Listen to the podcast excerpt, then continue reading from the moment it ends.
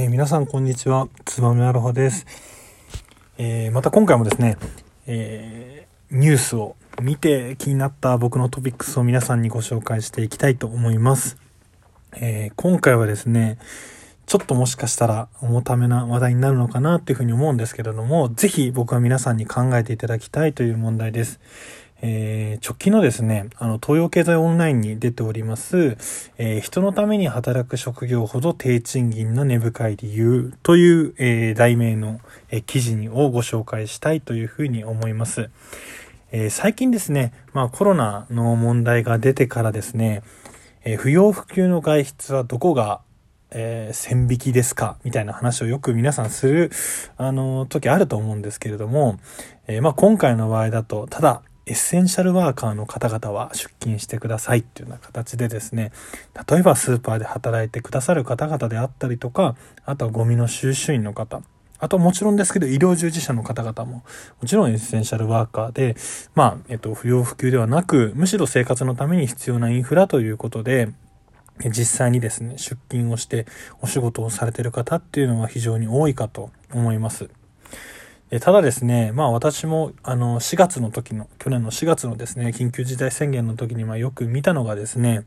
あの、薬局に行くとですね、まあ、マスクっていうのは売り切れちゃってるんですよね。で、それに対して、まあお客さんがですね、えー、店員さんに対して、まあ実はあるんじゃないかとか、えー、あとは、まあそういったところでこう抗議をしてるっていう風景を、まあ何度かですね、毎回ではないですけれども見たことがあります。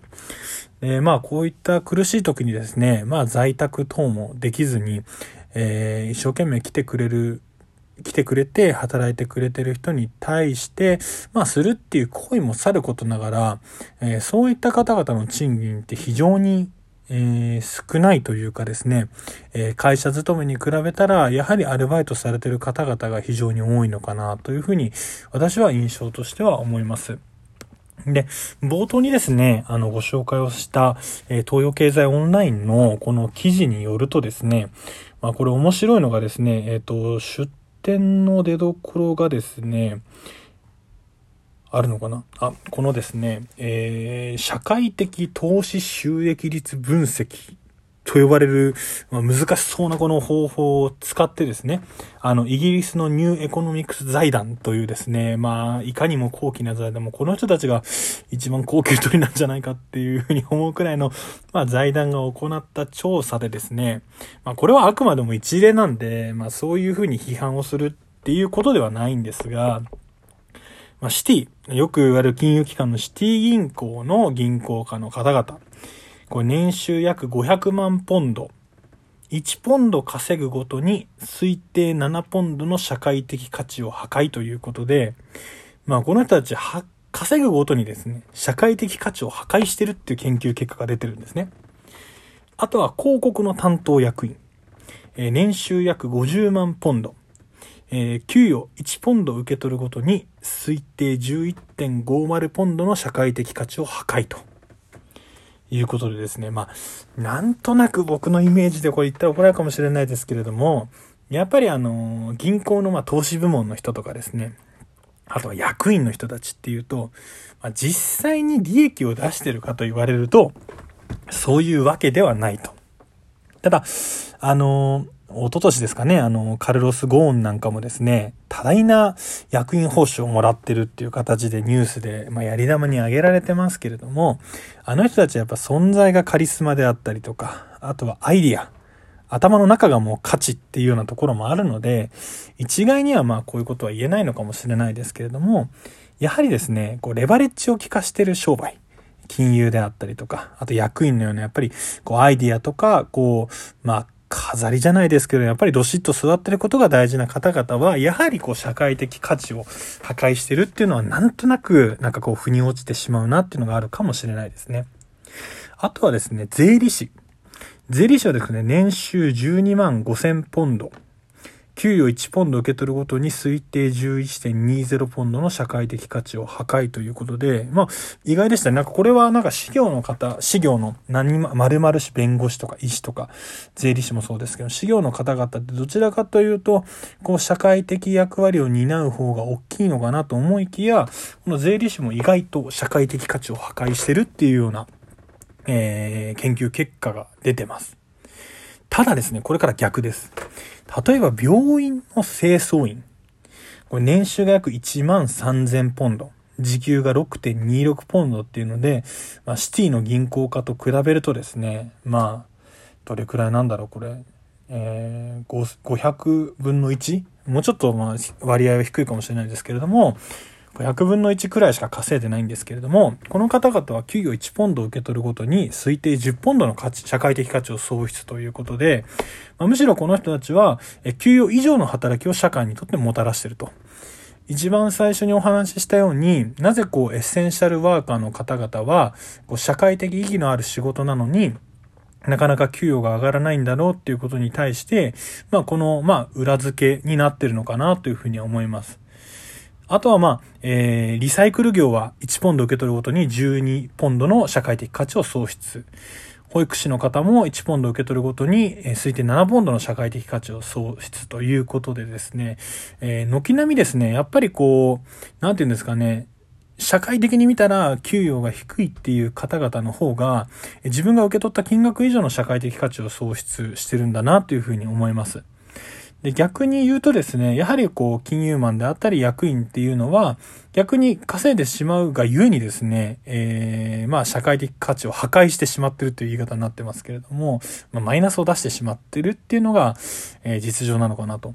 まあ、こういったのはですね、やはり、あのー、例えば、えー、食堂で働いてる方とか、飲食業に従事してる方っていうのは、1対1のえー、やりとりでですね、価値を創出してるかと思います。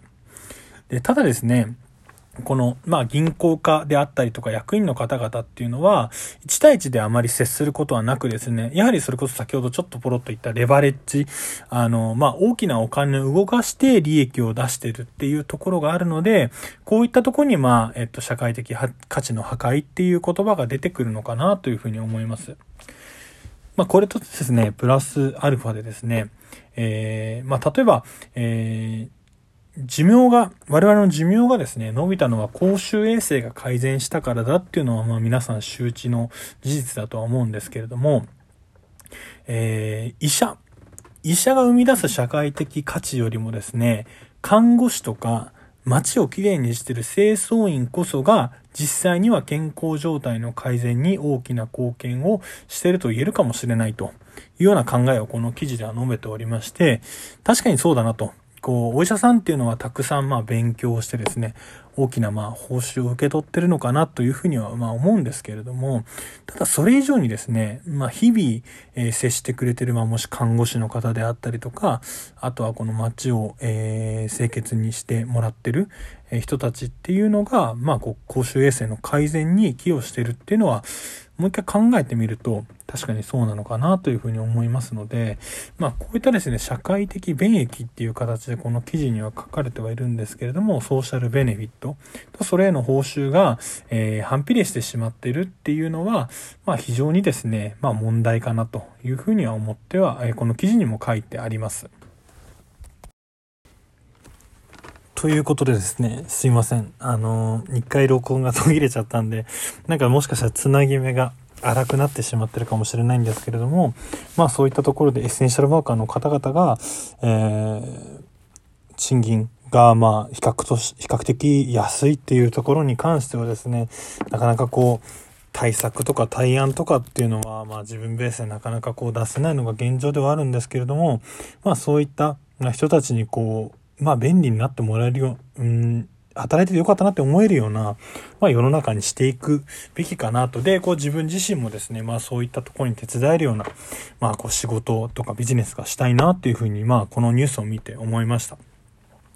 まあそれとまあ補足してちょっとまあ、えー、つなぎ目自体は荒いかもしれないですけれども、やっぱり今この、えー、コロナでなかなかみんながこう遊べなかったりとか、自粛をしなきゃいけない状況の中で、やっぱりスポーツとか、エンタメとかですね、そういったところで働いてる人たちっていうのは、まあ非常に厳しい状況なのかなというふうには思います。まあ、極論を言えばですね、あの、なくても生きていけるような商売だとは思うんですね。ただ、それプラスアルファで、まあ人々がこう自分で好き好んでですね、生きていくために必要じゃ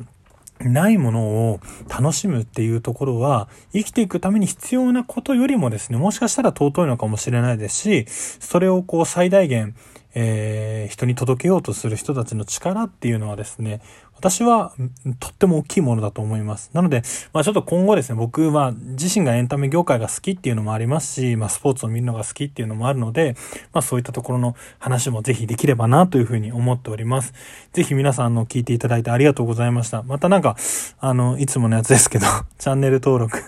高評価があるのかわかりませんけど、なんかネギとか色々あるんですけどね、何なのかちょっとよく僕もまだ理解してないんですけれども、